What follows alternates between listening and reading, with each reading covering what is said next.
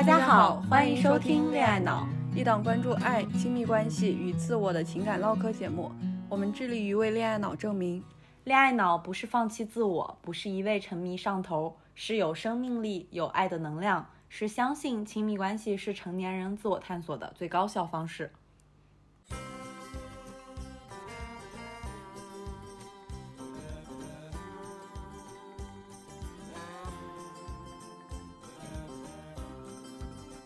我是肖一，我是胡晓，我爱男孩，我爱女孩。我一直相信自己是个恋爱脑，我一直不觉得自己是个恋爱脑。我拒绝恋爱技巧，我依赖恋爱技巧。我是热乎乎的小狗，小狗天下第一。我是拧巴巴的小猫，小猫宇宙无敌。拧巴巴什么鬼？强行对仗。总之吧，就是说我们是完全不同的女孩，连性取向都不一样，性格喜好也全然不同。但我们相信，恋爱脑不是一个贬义词。亲密关系永远是一面镜子，照出自己的问题和最真实的样子。我们期待和你接上恋爱脑的脑电波。Hello Hello，大家好，我是同居训练两年，暂时不考虑婚姻 出道的异性恋同居练习生肖一，请各位同居制作人多多 pick。我是从未同居过的预备生，时而渴望同居，时而害怕同居的拉拉胡晓。大家好久不见，好久不见，真的真的很不好意思，没有没有找借口啊。因为我跟胡晓其实没怎么跟大家提过，我们俩除了这档播客之外，也有在一起创业，有一个羞羞的公司。之前这两个月吧，是因为项目确确实实把精力完完全全分摊走了，真的没有办法录播客。一是没有时间，二是好不容易，比如说夹缝中休息了一两天，你真的就是没有任何表达欲。对，太累了，核心就是被榨干了，感觉这辈子没见胡姐那么累过。她直接在东北瘫倒在那我们那个录制的酒店门口，凌晨四点钟，然后还被人拍了照。反正总之吧，过去两个月非常感谢大家对我们的信任和等待。是的，嗯，然后之后我们还是会回归尽量一个月更两期的频率。对，希望大家还是相信我们，希望大家相信我们。当然，我觉得可能我们也想养成一个习惯，就是如果真的发生了意外，我们没有办法准时的更新，我们两个一定会用尽各种办法向大家请假，因为我觉得大家花费自己时间来听我们絮絮叨叨一两个小时，真的就是要尊重大家的时间嘛，不要让大家白白等待。那我们就直接开始聊今天的话题吧，我们火速进入正题。其实大家从刚才我们的自我介绍也能听出来，这期聊的一个话题就是婚前同居。是的，然后我和依依也是有两个相当于完全不同的立场，因为我们俩在同居这件事情上经验非常不同。嗯，他是那个已经同居过的人，但是我是完全没有过这种经历的人。要不我们先跟大家就是 update 一下我们各自的情感状况哈。我肖依依异性恋，现在在谈第三段恋爱，但是是我的第一次同居。这一段恋爱的时间差不多是两年半。但是这一段恋爱的同居是一年半左右，我是不知道谈了多少段恋爱 的同性恋。嗯，呃，之前就是其实一直很想同居，但凡机缘巧合，可能因为关系都结束的太快了，没有来得及，就这么一个情况。这一期我们为什么想聊同居？一方面其实是听友们大家经常在。无论是微博的后台给我们留言，其实我们都看了，只是有些我们不太敢替别人人生做决定，我们也没什么资格说给大家一些经验，所以我们没回。但是想告诉那些没有收到回馈的听友们，其实我们都有认真看，我们俩也有私底下讨论。嗯，然后大家都有提到过这个同居的话题。另一方面是评论区也常常有人聊到这件事儿，包括我感觉，其实我们这一代人好像，你但凡聊谈恋爱，你很难摆脱同居这个话题本身。而且我自己一直非常想聊同居，因为我是那种我觉得同居是会毁坏两个人关系的，因为我非常在意个人空间。我之前应该在有一期的播客里面提到过，说我因为有一个人搬进了我家。然后他把他的东西放在了我的桌上，而因此跟他分手。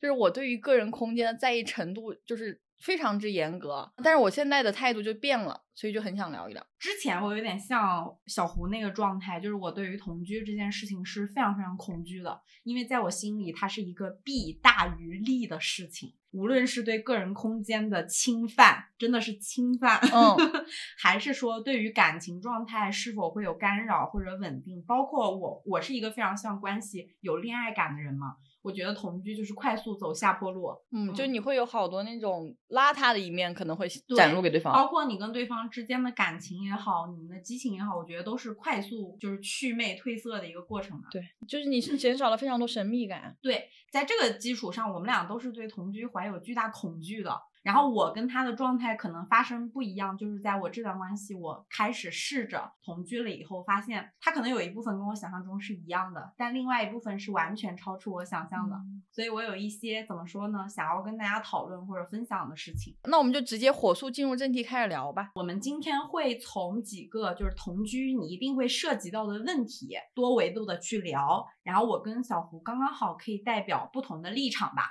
这一期我们两个给出的都不是标准答案，但是我们是想试着说，大家可以从我们两个人的样本身上去感受到每一件同居的因素可能会带给大家的可能性吧。我们一共分成了六个不同的同居可能会讨论的话题，我们就从第一个开始聊。第一个呢，我觉得应该是大部分人第一点会想到的就是钱，因为同居了，你们住在一起，无论是房租还是生活费。还是方方面面琐碎的东西，一定涉及到重合的，好复杂呀。作为一个没有同居过的人，去幻想这件事情的时候，就你会发现很多东西想不明白，就是你想不到解决方案。比如说房租，呃，怎么分摊？A A 吗？还是谁要占大头？就这这东西本来就敏感。对我有一个题外话想问啊，你跟朋友是那种好聊钱的吗？一般。嗯，其实我也是，我跟朋友也不太爱。聊钱，我觉得在钱这个维度上，同居是能非常快速的检测你们两个人的消费观，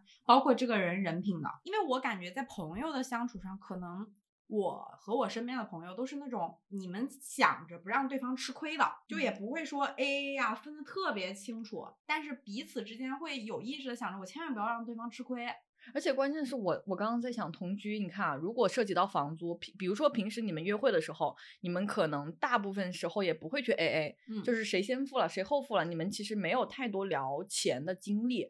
那同居或许就是你们俩第一次面对面的要聊这个钱要怎么办。是的，首先第一个问题，房租要不要共同承担？你怎么想？你你的观念是什么？我先提的吧。我不是说有那种。呃，这叫什么男女关系？就是我，你不是有那个异性恋权力关系思维的人？Yes，但是呢，我确实觉得，比如说，如果是如果是女女或者男男，嗯，我觉得都可以 AA。但是 如果是男女，我个人比较倾向于男生出大头或者男生全部 cover。为什么呢？我也不知道，就是可能我还在这个权力关系里。我个人观点是，房租最好是 AA，就是可能很多人。觉得男生要去 cover 这个房租的全部，确确实实啊，是大家某些层面的共识。因为觉得一方面可以验证这个男生愿不愿意为你花钱嘛，就是那个最简单的一个男生，呃，给你花钱不一定是爱你，但是不给你花钱一定不爱你。嗯，可能很多人会基于这个维度。我我知道的情侣很大一部分异性恋，大家是比如说男生 cover 了房租，所有的钱其实在北京、上海挺贵的，一个月。女生可能她会默默的，比如说我多承担一些家庭的支出，比如说饮食或者家里的那些消费品。其实你想每个月的水电费、卫生纸、什么洗衣液、沐浴露、乱七八糟这些东西，还是挺多钱的。但是抵不上房租，房租 可多了。对，我是觉得，如果大家是想要说，我想通过这件事情去验证男生对我就至少认不认真吧，我觉得也行。那你为什么你自己的房租现在是 A A 呢？因为我说实话啊，第一点是，我是觉得，如果我跟这个人房租是 A A 的，出现了有一天我们俩得分手的情况下，这件事好说清楚。嗯，因为我不希望关系分手的时候变得是，就是一个人欠另一个人特别多，甚至是我觉得很多默默在付房租的男生，他背后是有代价的。就是一旦你跟他分了手，他会说我一直养这个女的，养了很久很久，他最后还是跟我分了手。嗯，其实我是希望通过这件事情让关系更平等，因为我感觉大家被那种男女权利关系荼毒太久了，就是每一个付费的行为背后都有太多意义，每一个付费行为背后都承载了太多的关系的价值。但我觉得那就是它虽然有用，但没有那么有用。但是真的女生找找想要男生付大头，我觉得大部分女生会是因为这个你刚刚说的，就是什么验证男生爱不爱你吗？嗯，是的，哦我觉得这个事情可以通过很多方式验证。嗯就是其实你核心想验证的是他愿不愿意为你花钱嘛？嗯花钱的路子又不止房租一件事儿。就其实我们俩之前也聊过嘛，你在追求一个人的时候和跟这个人生活在一起的时候，你的状态是不一样的。你在追求一个人的时候，其实你是非常态的，你是可以百分之一百二的精力去和这个人相处。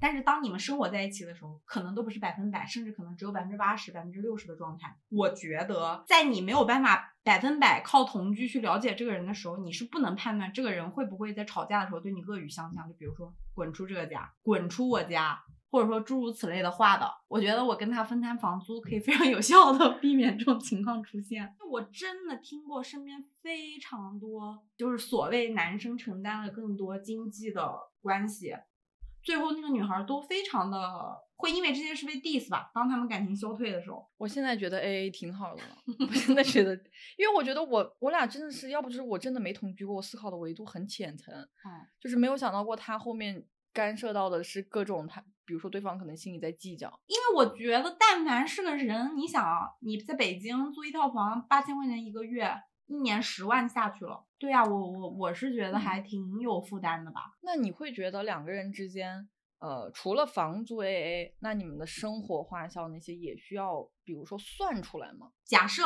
房租无论是一个人付还是 AA 都行，这件事过去了。那到生活费这里，我发现有几种模式吧。第一种模式就是存共同的小金库，然后相当于每个月可能根据彼此的收入的情况按比例缴一点。我有过一个朋友，他就是他们两个人是，比如说每个月生活费家里是需要五千块钱的，然后他们两个会有意识的存那个支付宝的小荷包，然后可能比如说他们没有约定好说两个人必须 A A 平等的存入一样的钱，但是这个月你挣的多一点儿，或者你有奖金了，那我就多往里存一点，这个月用不完下个月存。但是两个人会有一个默认，是我至少要每个月月初保证这里边儿有五千多块钱，然后家里的所有的家庭支出都从这里出。然后如果是那种比如说出去约会、吃顿饭。或者出去玩一下、看个电影什么的，就是各自付钱，没有从家庭金库里出。啊，因为就是我愿意给你付钱，是我开心的。第二种模式就是刚刚说到的那种特别传统的，大部分是由男生付。然后还有第三种，其实我觉得可能是最常见的，是因为男女生对于家庭事务的关注点不太一样，所以你们会在不同的地方付钱。比如说女生会在更多的日常的、常规的，但是你每天都要用的东西上付钱。明白，因为男生想不起来添置，就是刚刚提到那些所有的卷生活纸什么东西的生活消费品。然后男生可能会在，比如说你们家要买个科技产品，嗯，要买个什么大件儿，什么吸尘器、对对对对对，，他更擅长研究了之类的，他会更感兴趣，他可能在这里花钱。就是有一些是可能会很明白的去聊，说嗯我们要怎么花这个钱，有些可能就是我顺手添置了。嗯，你自己是哪一种呢？我觉得我会是那个随手添置的，嗯原因是因为我觉得记账非常麻烦，对我来说，啊，就是 就是我要去算每个月多少钱，我自己一个人过的时候我也不用算，我觉得我应该不会因为变成了两个人我就去改变我这个习惯，太痛苦了。但我感觉那种做表的，就是嗯。也不是做表，就是存小金库的，应该是现在大部分年轻情侣的相处模式吧，因为我总哦。刷小红书看到，就是他们一起出去旅游啊，什么旅游经费什么的，嗯。因为我感觉好像除了恋人、朋友，如果同居做室友，也是用支付宝小荷包挺好的。但是你有试过跟朋友用支付宝小荷包吗？没有，我也没有，所以这个东西就我觉得，你不管是房租还是生活花销，我觉得它尴尬的点就在于你想的是挺好，但是你要跟对方提的时候，你总会觉得就是聊钱有一点，伤感情。我是会有点这种就是羞于启齿，就觉得会不会显得我非常计较，会不会我盯着这个他会觉得我不够喜欢他，不愿意为他付出，所以我要去跟他算明白。哦，大家也可以移步我们上一期有聊过 谈钱伤感情这个问题。每一对情侣都有每一对情侣的模式，但是好像最重要的是那个，就跟朋友一样，你希望对方不要吃亏，嗯，这个点还是蛮重要的。其实同居这个事儿，钱怎么花，在这个问题之前还有一个，就是大部分同居的人，其实很多时候不只是情感，也是为了减缓生活压力和生活成本。嗯嗯，就我我认识的很多那种刚毕业工作的，就是恰好有恋人的，大家都会很自然而然而然的选择同居。不是因为感情到位而选择同居，而是因为社会的压力才选择同居。是的，就是生活成本嘛很高。比如说，你如果想要两个人各自有各自的住处，然后又那个住处又能实现，比如说两个人偶尔在一起住几天的。你长期合租一定是不 OK 的，对，你就必须得两个人都有一个独立的住所，那你这个花费就很贵。或者至少有一个人有一个独立的就整租的吧。嗯，那这种情况下，你一个月的开支就比你们两个人租一个整租的地方要贵很多，而且中间还涉及路费啊，乱七八糟的，这是一种贵。还有一种贵是因为住酒店很贵。哦，我真的有朋友是因为他和他女朋友刚在一起没多久就同居了，然后我问是什么原因，他说倒也不是感情到了，是真的住酒店太贵了。虽然这个话听着观感很差劲啊，但是但是你算一笔账就很能理解，啊、谁谁的钱都不是大风刮来的。是的，包括还有一种，我身边有那种感情其实已经消退了的同居情侣，一然后因为经济的原因不愿意先分开，要等一等。就是要等一等，或者就是两个人彼此默认，然后睡在一起，嗯，就是我们彼此默认可能只是一个室友关系。或者是就是也不说，从来不拿出来聊，两个人就是在家里各做各的，甚至是那个睡觉的时候会，比如说有一个人默认自己先上床睡着了，另一个人感觉他睡着，再默认再上去睡，就是避免产生交嗯流。怎么能忍受得下来呢？不知道，我觉得可能是经济压力太大了吧。我们不得不承认，对于现在的年轻情侣来说，你们同居在一起，一部分是真的可以缓解生活压力。在这个前提下，再去聊同居以后钱怎么花，我觉得最重要的一个点就是你有没有怕对方吃亏嘛，而不是占对方便宜。就是出发点是不是好的？对，说了这么多，那你的生活就是生活费啊这些东西，你是在怎么分的呢？其实我们俩好像也没有说，就我们俩，你肯定不算账。虽然我没问过你，但我都知道。对，就是我们俩都不太喜欢算账吧。我同居之前跟他说了，我说我想房租 AA，嗯因为他身边有那种他朋友可能还在上学的，就是都是男生啊，他们一帮人会为了所谓男生必须要付房租咬牙付，因为自己还在上学，一些面子问题。对还没有毕业。其实你你没毕业没工作很正常，你能理解，在北京付一个整租的房租还是挺有压力的。我当时我就是基于刚才的理由，我主动提了，如果我们要同居，那我们就必须就是房租 A，其他的事儿我觉得可以不用分得那么明白。然后后来生活在一起以后，就是我们俩还一起就是经历了，比如说找房子，然后搬家，甚至我们租的是一个新房子，就是里面的所有东西都是要自己添置的嘛，所以你要买很多大件儿，嗯然后淘很多东西，再加上生活日常里面，比如说一些日常的开销，房租、水电、买菜乱七八糟，我们俩就是默认，比如说今天我要做饭，那我就去买这些东西。他想起来了，他去搅一下；我想起来，我去搅一下。但是我们会有意识的，就是不要让对方吃亏。比如说，如果你察觉到对方一直在叫，那你可能在别的地方你就去多做些功夫。是的，比如说我嗯有段时间工作特别忙，我发现就是家里他一直在就是添置所有的东西，付所有的钱，那我就会有意识的去多做一点。因为我说实话，我俩应该都不是那种能把这种事儿记账单拿出来聊的人，你应该也不是吧？我觉得大家都挺懒的，就是可能被逼到那个份儿上，就属于是太在意了吧？是嗯吗？是，我觉得如果你跟一个所谓你的伴侣生活在一起，你们要计较到记账的每一笔钱，我们是怎么花的，是你花的多还是我花的少？那我觉得可能根本问题不在花钱，在你们俩的感情状态吧。但是我觉得钱这个问题，我还有一个小小的延伸，我觉得生活里怎么花钱不是很重要，但是如果你们两个人想要长久的在一起啊，消费观是不是一样的比较重要？对对对对，嗯嗯。但这里的消费观，你指的，比如说你们俩现在想家里面买一个吹风机，你的想法就是我得买个三千块钱的，嗯，他的想法就是一千一百块钱就够了，嗯。你的指的是这种消费观，类似。嗯，我觉得算嘛，这个嗯都算非常小的。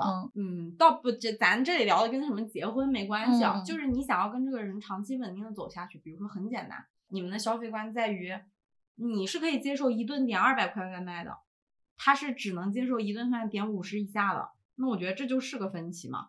然后还有就是，比如说一个人愿意。租空房子添大件花钱，一个人不愿意就是要租那种中介的房子。我觉得这种是根本性的消费差异啊。包括比如说生活里，一个人是非常爱奢侈品的，一个人完全不爱，甚至是比如说家里的所有都要用最大牌、最昂贵的。我身边真的有这样的情侣，就是他们的分歧在于，男生是一个买所有的东西都需要牌子至上的，他会愿意买那种上万块钱的自行车。然后他女朋友就觉得为什么要买那么贵的自行车？包括比如说男生会觉得他有一个兴趣爱好，他愿意投入好几万去 for 这个兴趣爱好，然后女生觉得很奇怪，没有必要，然后会因此争吵。我觉得这种是根源上的，嗯，那种消费理念的不同啊。我也有身边有这种情侣，然后他们也是男生比较爱就是买一些可能相对来说我比较贵的东西，就比如说几千块钱、几万块钱买一些大牌货。但他们俩的解决方式是什么呢？就是男生自己买这些东西啊，嗯，就我要贵的可以，我自己满足自己啊，我觉得这样也蛮好。但是怕就怕是你们在那种生活共同的事情上消费观不同。我跟你讲，那个男的，就是 他俩共同的也不一样，就是男生也是那种就是大手大脚吃东西什么的。但是这个男生呢，他大手大脚在于就是我就愿意全买单啊，那也行，对，那也行。怕就怕是那种消费观不同，但是却要两人共同承担的，我觉得这可能。嗯，哎，但我觉得也不是。如果另一半是一个，也不是说节俭嘛，就是很正常生活的人，他时间久了总花，你应该也会有压力吧？因为他不认可这一套消费啊。这个这个不一定。就比如说，可能有一部分人心态是你这种，你是属于追求公平的人的心态，但还有一部分人的心态是啊，我真幸运遇到了一个可以为我买单的人。哦，也是。嗯，而且不在少数哦，其实不在少数。嗯，就是他只要能过得了他心里那一关，有意思。那除了消费观，其实我觉得还有一个很更根源的问题啊，就是你们可以现在在一起怎么样过得都挺好的，但是你们对彼此的经济状况知不知道，以及你们对于未来的钱的规划有没有？我觉得这个也挺重要。你会告诉你的伴侣你的每一笔收入的钱吗？不会。对我来说，我觉得。同居是已经有一部分隐私展露给对方了，我是可以接受的。但是好像只有婚姻生活，我觉得婚姻生活都不至于说财务状况所有的东状况跟对方透明化。哎，当然我我先说我的观点啊，我是不支持透明化的，就人屁股还要留个裤衩，我觉得就是这种。但是我知道的很多人都会互通他们的工资收入上。其实我已经同居快两年了嘛。我们俩是没有做到那种特别收入透明化的，就是大部分的情况就是他有他的钱，我有我的钱，然后比如说你想给对方送个什么或者买一个什么东西，你就买了，然后不让对方吃亏。但我身边几乎所有但凡同居超过比如说半年或者一年以上的情侣，大家的钱都是放在一起的，所有的存存款放在一起吗？不是存款啊，就是比如说彼此知道彼此就是很透明化，非常透明。以及就是可能有的人是没有存款的月光，有的人是有的，然后以及可能他们两个人甚至会把钱放在一张卡里。我其实我有点没想通，很想知道，就是听众朋友们，大家如果有那种已经有同居生活且有很符合你们标准的那种财务系统的，可以分享给我们一下。其实我觉得我们俩这个观点也不能算是自私，嗯，但是就是我就没有想过另外一种方式能通。我说实话。我就是觉得通了以后很奇怪，嗯，不知道好奇好奇，很是好奇，嗯，很好奇。但是我是觉得，就算你们的财务账户不互通，彼此是得有一个认知的。就比如说我们现在可能收入啊，两个人加在一起一个月收入三万，那你们至少会想，比如说我们五年内可能财务状况会到什么程度？我们未来如果有别的，比如说买车的规划或者什么事情的规划吧。比如说出国旅游的规划，那大家应该有意识的为这件事情就是各自储备，或者说各自规划吧。怕就怕你们既不是财务透明的，又对未来没有属于两个人的规划吧。就属于是在钱这件事情上，你俩就从来没有成为一个整体过。嗯，就比如说至少得聊聊，比如说我我俩现在住的是六千块钱的房，嗯，然后我们聊说是不是两年之后我们可以换到一个一万块钱的房，嗯，心里可能有个奔头。嗯，是的。所以总结一下，就是从钱的维度上来讲，你们可能会需要消费观一致，嗯，或者是你们资产一体化，就比如说你们双方的收入是透明的，或者你们共享了一个小金库。第三个是要不就是付出和。付出是平衡的两者，嗯，就是可能你花的多，我花的少都行，只要在你们当中是平衡的。对，或者你们觉得非常平衡。Yes 然后再就是第四个，未来的规划是一致的，就这对四个点。其实我突然有一点啊，我觉得刚才我们聊了这么多跟同居的钱有关的事儿，底层逻辑超简单，就是我们刚才提到的这四点，你不能一个都没有，嗯就一定过不下去。呃举个例子啊，比如说我是一个可能我消费观是一致的，但是呃我们的资产也没有一体化，不是透明的，然后付出也不是平衡的，那我肯定就过不下去。你光有消费观一致，但是就是光有嘴，但是没有做。嗯但是可能在这个基础上，我多增加一条，比如说消费观是一致的，我的付出是平衡的。那就算我们彼此没有收入透明，没有共同账户，也没有聊什么未来规划，至少现阶段我们还是能不错的。明白。就比如说，再举个例子，嗯我刚刚提到的那个男性喜欢买大牌的那个男性，嗯他自己呢，就是虽然说基本上他家可能你可以理解百分之八十五到九十的支出都是他在承担，然后他也跟他伴侣就是资产资产一体化了，嗯，透明非常透明，但是他自己心里就是觉得这个付出是不平衡的，嗯就是他他其实一直默默的讲，但他每次都不敢跟他伴侣讲，他就跟我讲，他说，哎，你说我是倒了什么大霉，他总是这么跟我讲，嗯，嗯。那这一定就过不长久。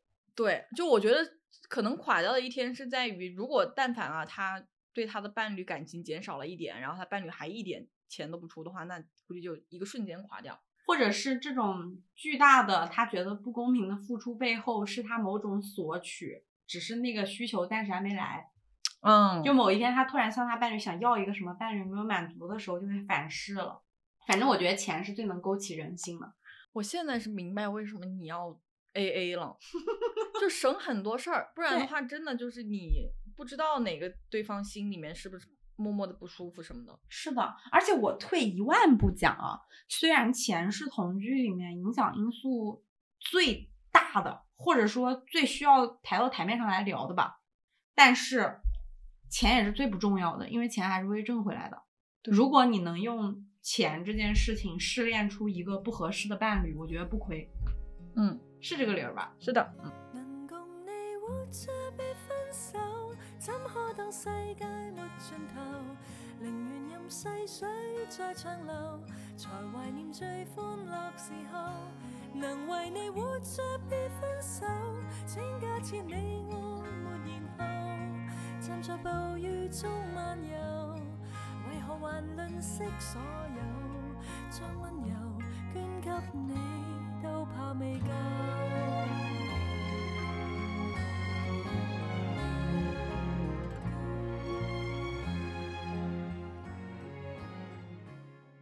那我们就直接来聊第二个点吧，嗯就是难以避免的话题之生活习惯。其实我觉得情侣同居这件事情啊，最能考验两个人是不是合适的。嗯因为除了刚才说到的钱之外，你们的生活习惯能不能过到一起去，真的真的很重要。是的，就是第一层最基础的是过得到一起去，第二层再往上是你们是彼此很好的玩伴，能玩得很开心能过得比较舒服。嗯，是的，我觉得我比较想聊的一件事是吃。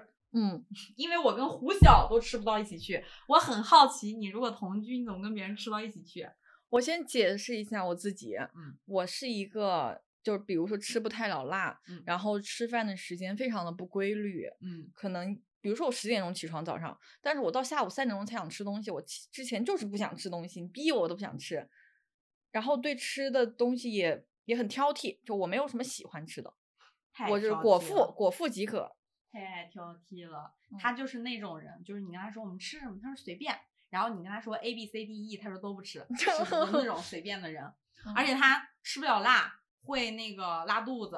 然后他吃一些就是可能小摊儿的东西也会拉肚子，吃川菜也拉肚子，吃各种东西都拉肚子。听起来我有点病。而且你知道，我我跟他虽然是非常好的朋友，但是我俩绝逼过不到一起去，哪怕我俩都是单身，也绝不是能同居。我我得反抗一下，就是这个吃是因为它对你来说非常重要。嗯就是在我这，我也知道自己在进食方面有一些挑剔，嗯但是我从来没有把它当成一个问题。行，我先我先跟大家展开讲讲这个事儿怎么回事儿。就首先，呃，对我来说，嗯，伴侣必须要跟我能吃得到一起去。第一，我们俩就是比如说都得是喜欢美食的人，因为我嗯很喜欢吃东西。我就是我是那种吃一顿算一顿，但是每一顿都要吃好，不无论是自己做还是出去吃。嗯然后第二个事情是吃饭的作息，就是我们如果住在一起，不是因为工作或者不可抗力，我们得每顿饭都就是彼此心里有默契的约定，我们得一起吃饭。因为我非常恐惧那种在一个家里你吃我你的，我吃我的那种状况，我觉得会嗯影响感情。我好好的，你先说完，你说完我一个哦一个跟你讲。然后就嗯这两点嘛，一个是口味相近，一第二个是吃饭的时钟是相近的。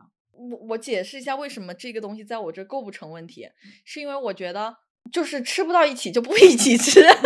就比如说你刚刚说的口味不同，嗯那我想到的解决方案就是你可能点一个 A 餐，我点个 B 餐，然后我们还是可以一起吃吧。嗯嗯，这是一个解决方法。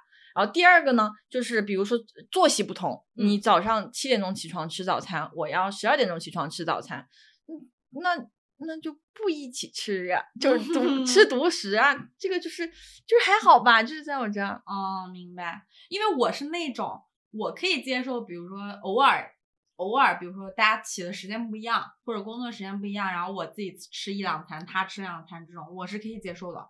但是我是觉得家里这个人如果跟我过到一起去，得默认我们得有一个一起吃饭的约定，啊，这很重要。而且我我不知道为啥，我对于这些就是很多同居的细节，我还是挺有要求的，因为我感觉如果做不到那些，会影响感情。但你好像没有这种恐惧，你是不是小的时候就是幻想一个美好家庭的时候，你总幻想着到的画面就是那种一起吃饭啊这种细细节的东西？不是，不是，是这样的。我来跟大家陈述一下我的理论，我相信一定会有我的同党。嗯，你说吧。我觉得人七情六欲就那点儿东西，嗯，可能我跟他，比如说喜欢看的电视剧不一样，喜欢看的电影也不一样，平时的消遣时间的方式也不一样，甚至可能我是个工作狂，他是个非常自然的人，等等吧。大家会有很多很多地方不同。吃是你最容易和一个人找到共同点的地方。如果在这件事上我都很难跟他共享，就是同样的脑内快乐，那我们时间久了还靠什么就是维系感情有同频共振的地方呢？靠玄学吗？你可以靠做爱。但是只有这个就很干呢，尤其是同居，你知道吗？就是你没同居的时候，你们是可以创造约会的嘛。没同居的时候，你们可以想着法儿的，我们今天去做个手工，明天一起去做个首饰，后天一起去看个展览。但是当你同居以后，可能啊，我觉得大部分人的惯性是这个频率是会下降的。嗯你们可能更多是最多就是约定好你们一周或者什么，大家一起看电影啊啥的，但绝对不会像约会的时候那样有非常多，就是你们两个人各自就是我专门留了一块儿时间跟眼前这个人享受这段时间，做一件共同的事儿。我现在突然想明白了，为什么吃对你很重要？因为你爱吃。嗯那为什么吃对我不重要？因为我不不爱爱吃，所以我觉得这个东西就是我人生中一个可以随便 pass 的东西。是的，我觉得是这样。比如说啊，嗯第一种情况，我俩可以聊，正好我俩是两种角色，嗯一种是我遇到了我本人，你遇到了你本人，那我们在吃的这件事上能非常快速的达成一致吧？这就是找跟你相似的伴侣的一个非常好的好处。，对，找同类，其实对我们俩来说都是最 easy 的模式嘛。嗯我找一个吃货搭子，我们俩非常快乐的饮食男女，然后你找一个吃饭不是很重要，我觉得你应该找一个那种伴侣，就是如果人类可以一天只吃三颗维生素就能活下去，对。我之前的幻想就是自己能够每一天睡觉的时候插一个插头在身上，这个插头能 保证我第二天不饿。嗯嗯，我觉得如果地球发明了这个科技，对你来说最好的模式可能是你找的那个伴侣，你们俩都愿意身先士卒花钱挑战这个，而且会，你知道，我是真的觉得吃饭浪费时间。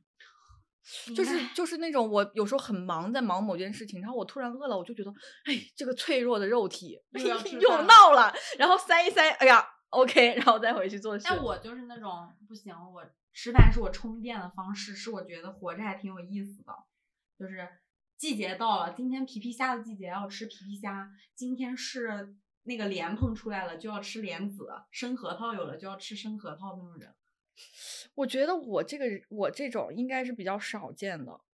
如果跟我这种人在一起，听起来不太可爱。我现在感觉，也不是啊，很我觉得很酷哎。你想，你们两个有，你们俩如果能稳定的在一起，一定是你们有除了吃之外的共同部分，然后能嗯让你们两个就是颅内非常爽的。嗯，嗯，但我觉得最难的情况是这个题，如果一个我我和一个你怎么办？我应该会想办法通过跟你创造别的共同爱好来打破这个你的遗憾。嗯嗯，嗯，所以它还是可解的那你会陪我吃饭吗？啊，会陪，就是可以坐着吧，不吃。哎，那我觉得可能是我的问题吧。其实我觉得，如果是我们俩这种性格的人在一起，只要那个吃货他可以接受，只要有人陪着吃就行了，那也行。你就也可以，就是说白了，双方各退一步嘛。但你会觉得，哎，这样的一个人都因为我这样了，说不定你会更爽。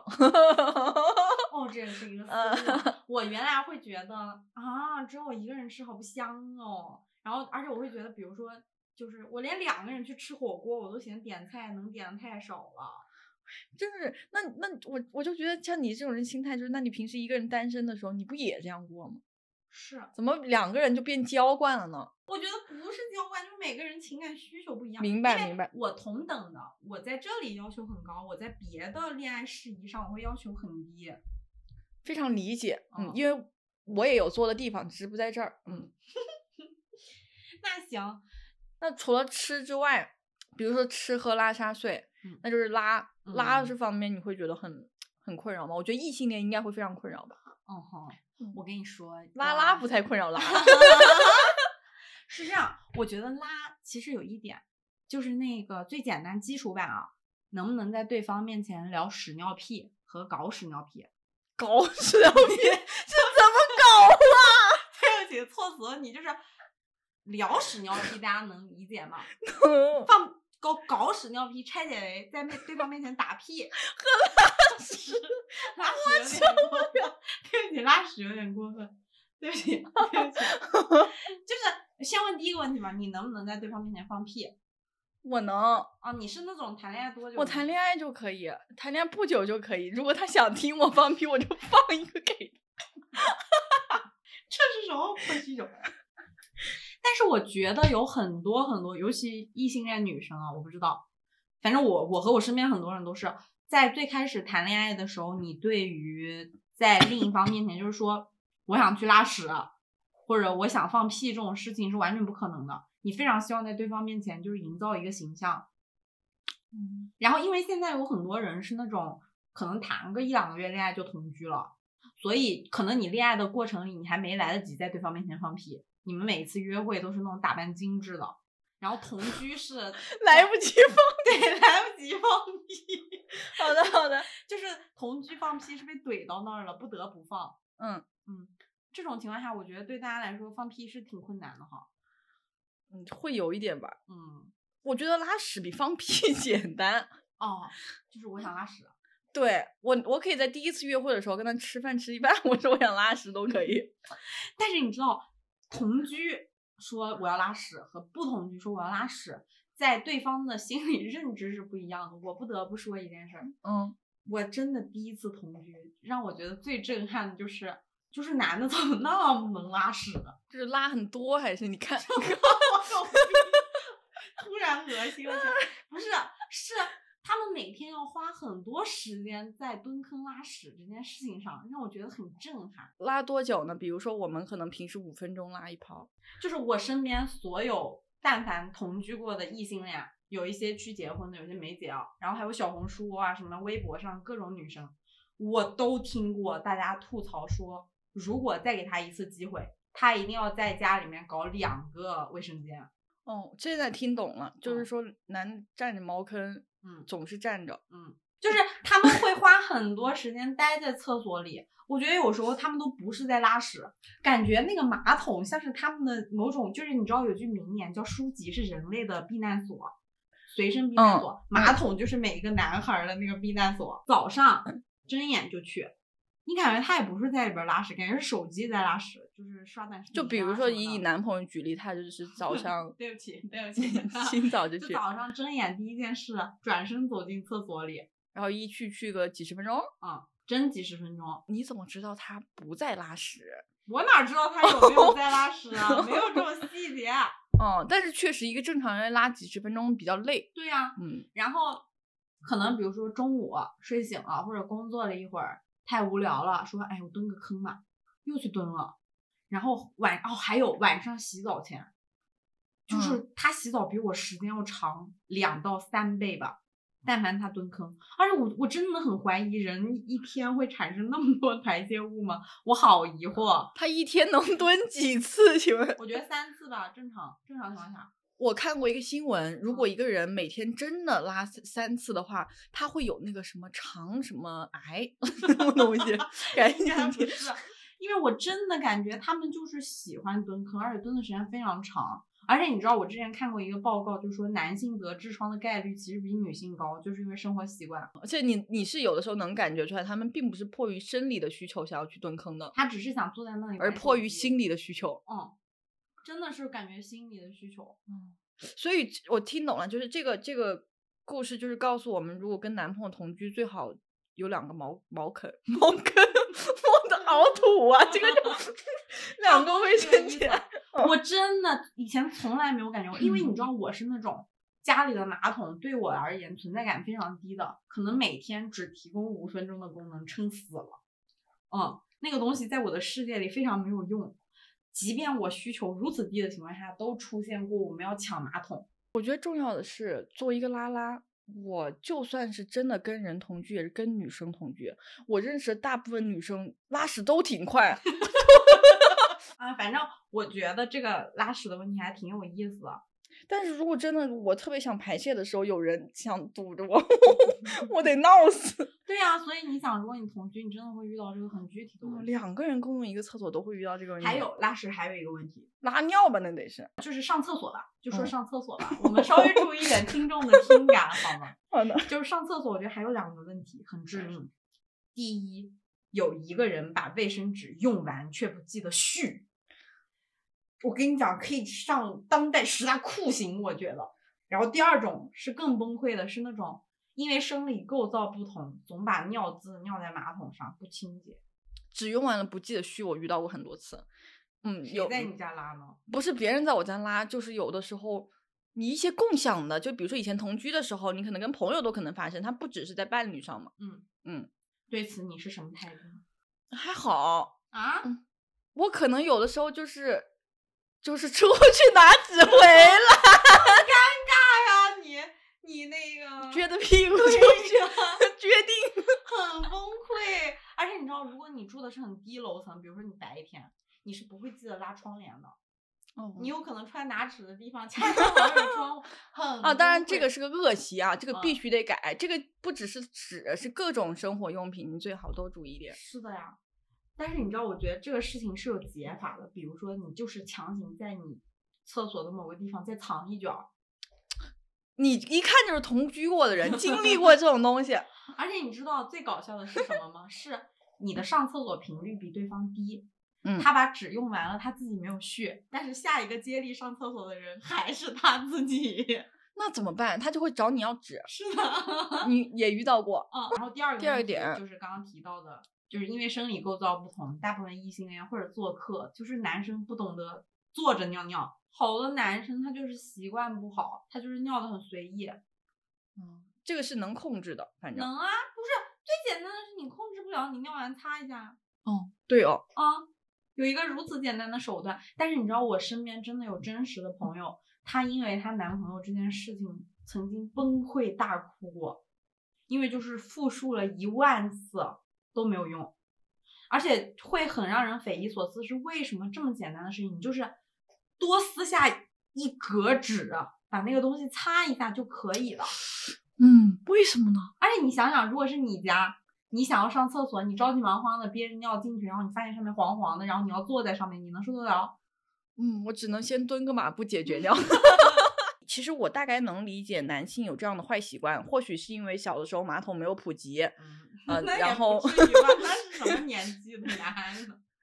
咱们小时候很小的时候，我们四五岁的时候，那时候啊啊啊就是这样，就是我也能理解，但是我不太能理解掉改不掉这一点，嗯这个可能得问一些男男性听众，如果有的话。嗯，因为这个事情，我就觉得我现在但凡能遇到一个男生，他知道坐着尿尿，我都感觉这个男的已经就是升了一个维度。嗯，像一个人，嗯，尤其去别人家做客呀什么的，特别特别好。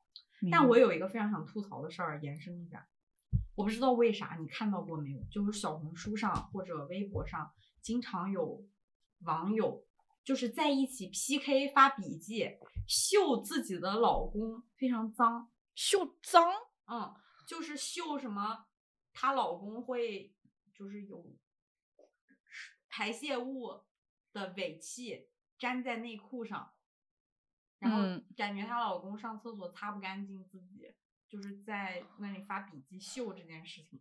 还有的秀那个什么，老公睡在床上是留下一个人形的油印儿，我觉得这个不是比拼，他们只是发现大家就是这是个获取流量的密码，因为这个东西很，因为你知道很多就是非同居的人看这东西你就觉得特别好玩，你就想就是点进去，哎，这是什么人啊，还能这样？爆言一下，如果连这种基础的卫生常识这个人都做不到，你最好也考虑一下你们 sex 的时候的嗯干净程度吧。而且这种基础的九年义务教育范围内的东西，都需要你去教这个人，或者是一直劝都没有用的话，那你为什么要跟他搞对象啊？宝，我觉得突然聊到这个东西，我就想到我爸，不是说我爸不好，但是呢，但是在说了，你知道我我妈和我爸在结婚之前，我的外婆对我爸做了一个评论，说这个男的脏。然后我妈当时就不理解为什么这男的脏。然后我外婆说，因为她去了我爸那个时候在工厂的宿舍，在那个宿舍的床垫子底下翻出了很多臭袜子，就是藏着，就是是想着累积在洗。我妈后来就是大概在我懂事之后，她就跟我说，她说真的后悔没听我外婆那话，这是真的脏。之后就是在家里藏袜子，家里堆袜子，就是而且是到现在也没改掉。你说我爸不好吧？我觉得他也挺好的，也也是一个在那个年代比较有素质的人，他也读了大学，是一个学医药的，就是你听起来挺体面的，但是他就是改不掉。哦，这一点我深有感触。我觉得同居它有一个就是比纯恋爱好的地方是，你能非常真实的看到一个人真实的样子。就是你知道，好多男生是那种他跟你约会的时候会洗澡、喷香水、穿干净的衣服，但是他家可能是一年都不换一次床单，脏衣服从柜子里流出来，然后什么就是在家也不洗澡的那种人。然后衣服都馊了也不洗，甚至是你可能坐在他家某个地方角落里就能拎出一只臭袜子的那种人，你只有跟他同居才能非常快速的甄别这件事情，是的，是的，好神奇啊！如果男生是正在上大学的，更可怕。世界上最可怕的地方除了茅坑，还有一个地方叫男生宿舍。还有那个什么体育生男生是不是更那个又啊臭？你知道我听过最离谱的男生宿舍故事，我必须跟大家 分享一下。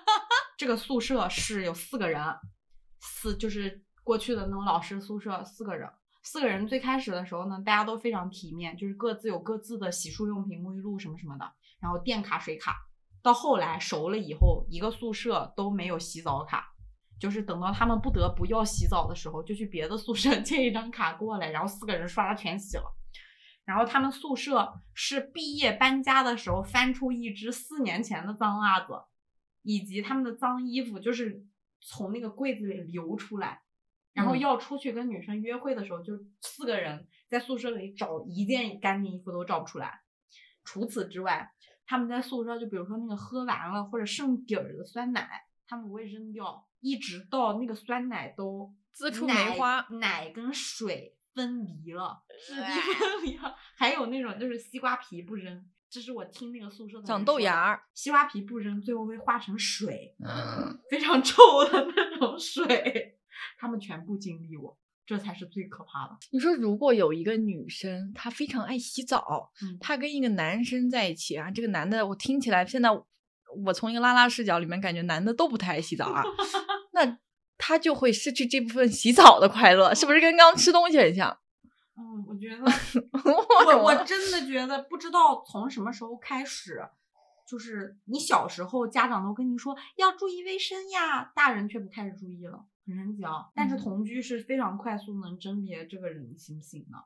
是的，婚前同婚前同居啊，婚前同居，在吃喝拉撒里面，其实我不太在意吃，嗯我也不太在意拉，对我来说，呃，就我跟女生也不太需要关心，但是我非常非常在意一个东西，就是睡，因为我自己是一个睡眠非常浅的人。有多浅呢？可以跟大家讲嗯讲。，首先我的手机闹钟是震动，震一下就能醒。嗯然后我之前就是跟一些约会的人，如果谈恋爱，就如果他晚上睡觉他翻身翻的大了，我就能 醒来，睁开眼看到这个人在我旁边翻身。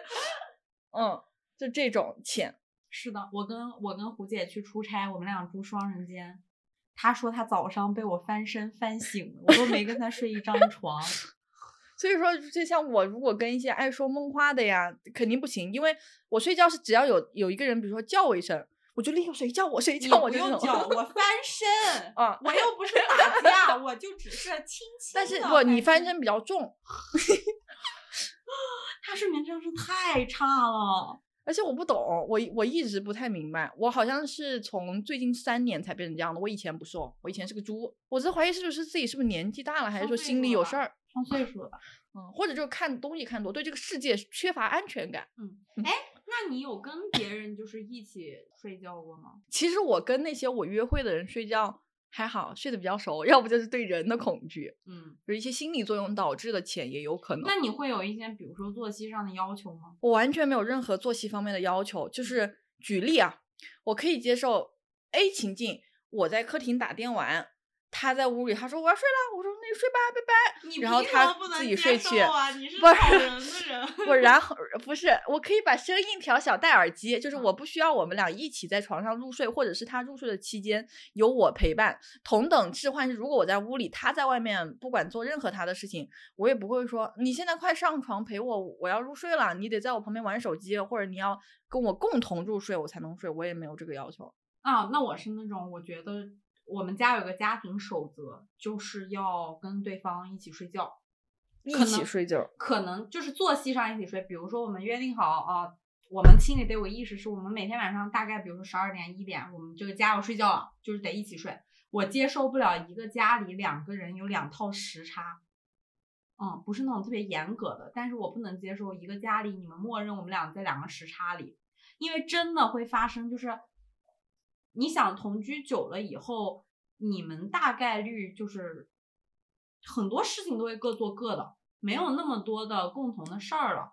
然后睡觉前如果能一起睡，然后能三十分钟 small talk 一下，就会很好。好合理啊！这样听起来，而且很像很多电视剧里演的话题。是啊，就是嗯比如说你们玩玩手机、看书，然后聊聊天儿，说说今天的事儿，然后你们也可以安安静静的睡过去嘛。但是你知道，但凡我试过，就是但凡你们如果不约定了，真的会发生，比如说一个人醒了，另一个人睡，你想一天就二十四个小时啊。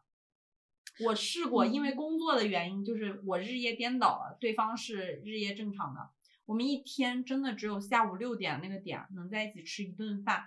所以就是除了工作情况外，其他的情况尽量都一致。对，就是我们会，比如说不会那么严格啦，没有门禁啊之类的东西，就只是说你得有个意识，我们如果都在家，没有特别的工作啊，什么要通宵要什么，你们就得约好，我们现在要不要一起睡觉？嗯，到点儿了，互相等着一下。我现在变了，我都我我好容易改变呀。因为你你如果不一起睡，其实你有很多事情你们都很难同步。嗯，就比如说，就第二天可能早餐对，然后你你想一起吃饭，你想比如说上班前跟大家 say goodbye，然后我们约好今天要干嘛，甚至是你比如说有什么突发的情况，或者你特别高兴想分享的事，对方跟你都不在一个频道啊。因为你们但凡如果只是比如说一两个小时的睡觉时差，不会有什么感情问题。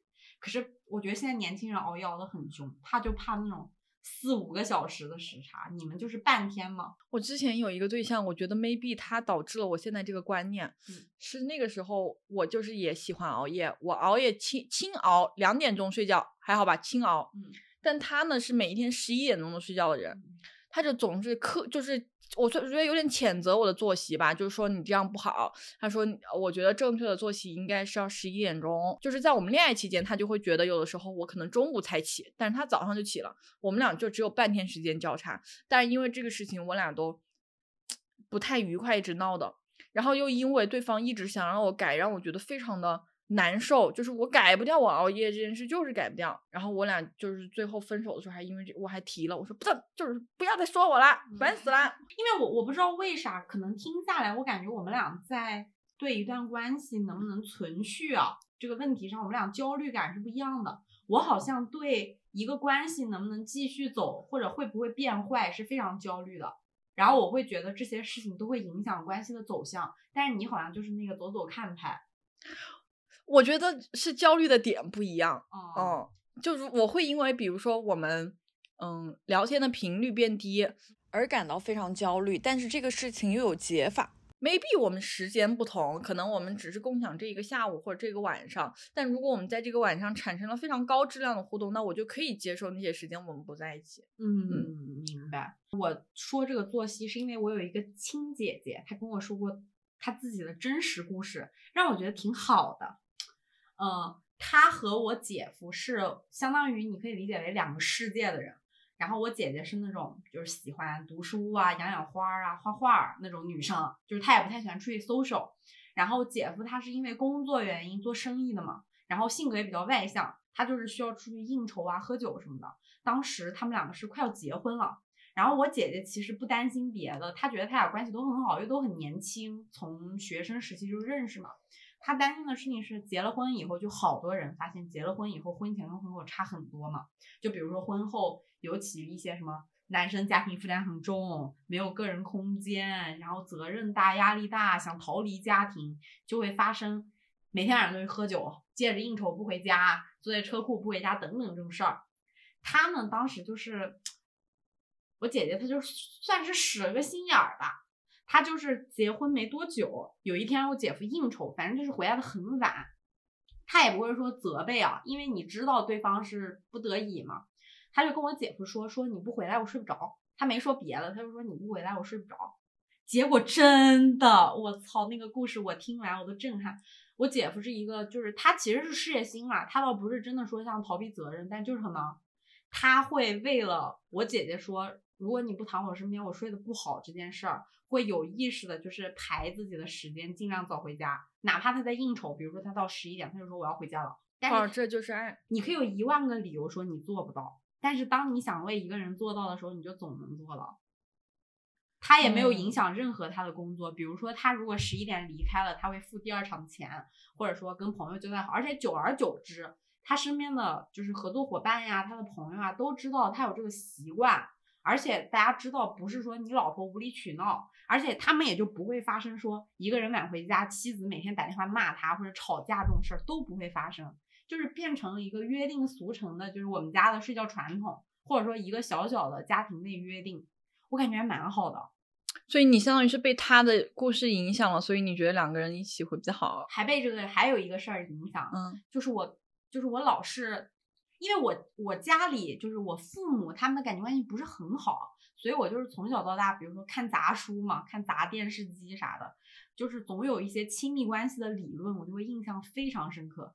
我不记得是我几岁，真的有一本杂志写过什么《Vista 看天下》吧之类的，说过就是夫妻你们有共同的睡觉频率和没有共同的睡觉频率，好像那个有共同睡觉频率的婚姻幸福度会就是比例会高。嗯然后他那篇文章是详细叙述了为什么会高，包括我刚刚提的那些什么，你们有共同的时差，然后你们有共同的就是事情，包括有一些约定，可以有一些那种睡前的交流和分享，这种也不是仪式感嘛，就是这种模式会让你们，因为仪式感是有负担的，可是生活规律是没有负担的，就像你每天嗯八点要拉嗯屎一样，你是没有负担的。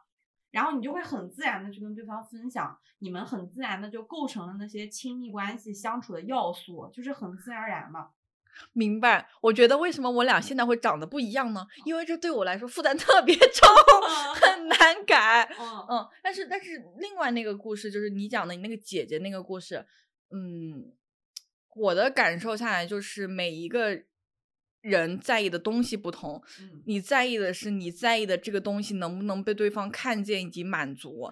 就我爱吃，对方能不能陪我一起吃？我我想要作息相同，对方能不能陪我作息相同？如果嗯对方对这个东西产生了非常强的拒绝，啊，这个拒绝的感觉，你才会觉得你们俩淡了，然后你们俩才会出问题。嗯而且我觉得还有一点，其实吃喝是很简单的事情，吃喝拉撒睡是最简单的事情。你想在这些事情上和一个人同频，比什么精神契合，不说我就懂你，痛苦时能够给你精神支持，比这些事儿要简单。哦，也现实一些。啊，你能在这些事情上做到，其实会减少你在其他事情上的难度。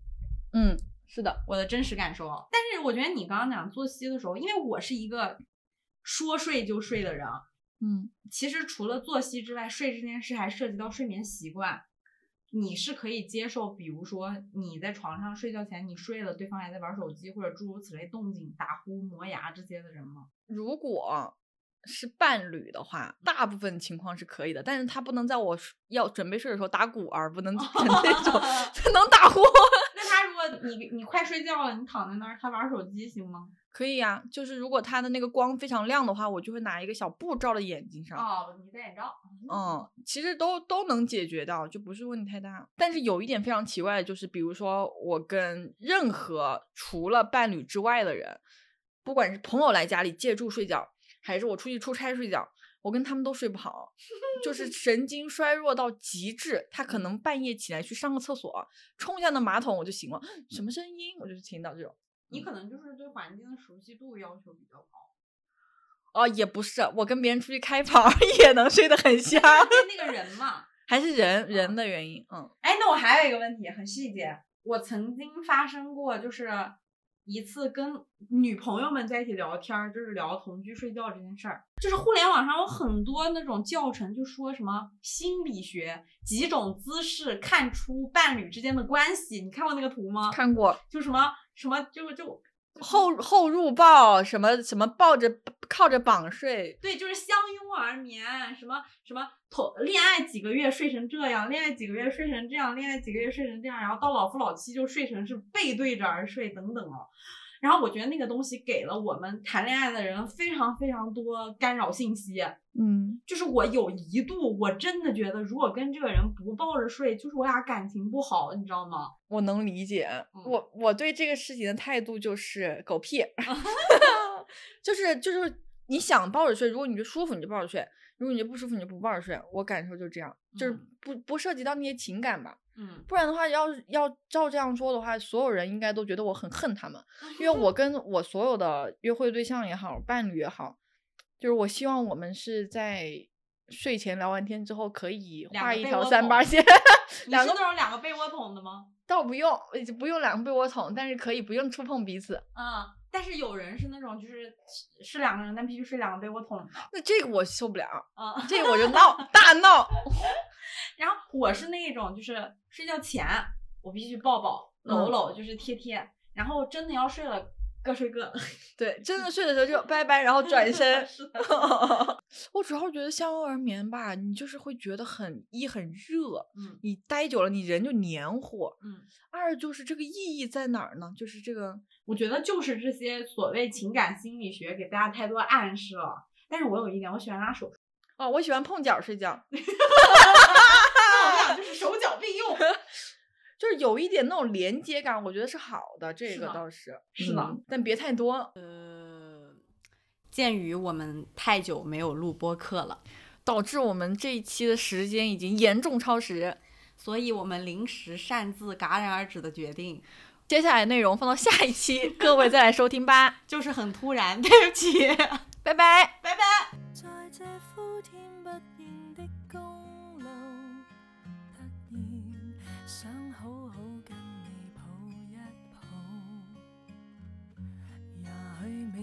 未能坐着共你倾诉，我们渺小得似螻蟻飛舞。